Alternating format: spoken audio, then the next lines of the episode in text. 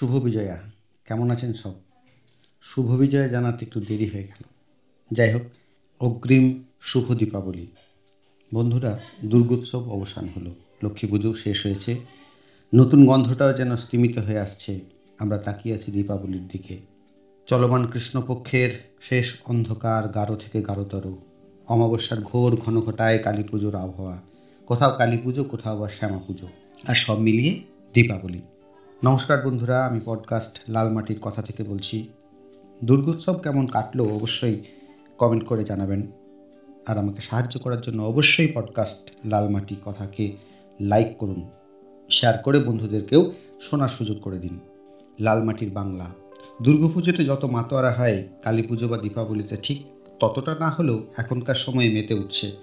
তবে উত্তর ভারতে যেখানে বাঙালির সংখ্যা কম সেখানে দেওয়ালির রমরমা আকর্ষণ, আতিশয্য সবচেয়ে প্রকট। আপনারা এগুলো সব কিছুই জানেন। লালমাটির দেশে দশ পনেরো বছর আগে দীপাবলির ঘনঘটা ছিল কি? পাড়াগ্রামে কিন্তু সেভাবে ছিল না, এখনকার মতো। বলা যেতে পারে বর্তমানে দীপাবলিও একেবারে অজ পাড়াগ্রামকেও আলোকিত করছে। তবে সেই মাটির প্রদীপ বা মোমবাতির শিখা যেন তার অস্তিত্ব হারাতে বসছে। এলইডি শক্তি আর সামর্থ্যের কাছে। লাল মাটির দেশে আমরা যারা ত্রিশ চল্লিশের আশেপাশে কালী পূজা, দীপাবলির সন্ধ্যায় যারা নারকেলের মালা বা টিনের কৌটোর মধ্যে মোমবাতির টর্চ পাড়া থেকে পাড়া ডাপিয়ে বেরিয়েছি, আজ বর্তমানের কাছে খুঁজে বেড়াই সেই টর্চ খুঁজে পায় না। হয়তো চালসের চালিশাই দেখতে পায় না। হতাশ হবার কিছু নেই, মনকে সান্ত্বনা দিতেই হবে।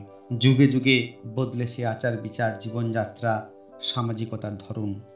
মানতেই হবে এসব। আর স্বাগত জানাতে হবে নতুন দৃশ্যাবলী, প্রক্রিয়া, আচার আচরণকে। এখনকার দৃশ্য তো সবার গোচরে, কিন্তু অনেকেই বিশ বছরের আগের সেই কালী পুজোর সন্ধ্যার সাথে পরিচিত নয়।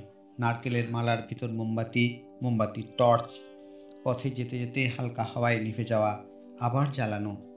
গরম গলন্ত মোম, হাতে পড়ে গিয়ে ফুসকার জ্বালা। এখনও কি কেউ অনুভব করেন? অবশ্যই জানাবেন কমেন্ট বক্সে। বন্ধুরা আপনারা যারা লাল মাটির কথা শুনছেন, হয়তো ভাবছেন, আমি বলতে চাইছি পুরনো দিনগুলো ভালো ছিল।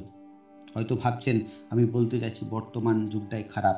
না বন্ধুরা, আমার বলার উদ্দেশ্য তা নয়। তবে একথা অবশ্যই বলব, একজন মানুষের জীবন অভিজ্ঞতায় পুরনো ছেলেবেলার দিনগুলোই মধুর রঙিন ছবিতে পূর্ণ। স্মৃতির সুখে ডুব দিই রত্ন আকর তুলে আনি। অতীতের অভিজ্ঞতা, বর্তমানের সচলতা আর আগামীর সফল যাপন, এই নিয়েই তো জীবন। আসলে লাল মাটি তো এখন আর লাল নেই।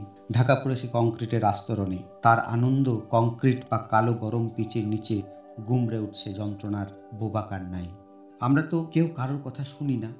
তাই লাল মাটির যন্ত্রণার কথাই বা শুনব কেন? যাই হোক, যন্ত্রণা নয়, কান্না নয়, আনন্দ আর হাসি হোক জীবনের মূল মন্ত্র। আনন্দ হাসিতে আলোকিত হোক দীপাবলির আলো, অবশ্যই যেন তা অন্যের স্বাভাবিক জীবনের অন্তরায় না হয়। পুরনো নতুন নিয়ে মেতে উঠি আনন্দ সমাগমে। সকলকে দীপাবলির আগাম শুভেচ্ছা, অভিনন্দন জানিয়ে শেষ করছি। নমস্কার, ধন্যবাদ।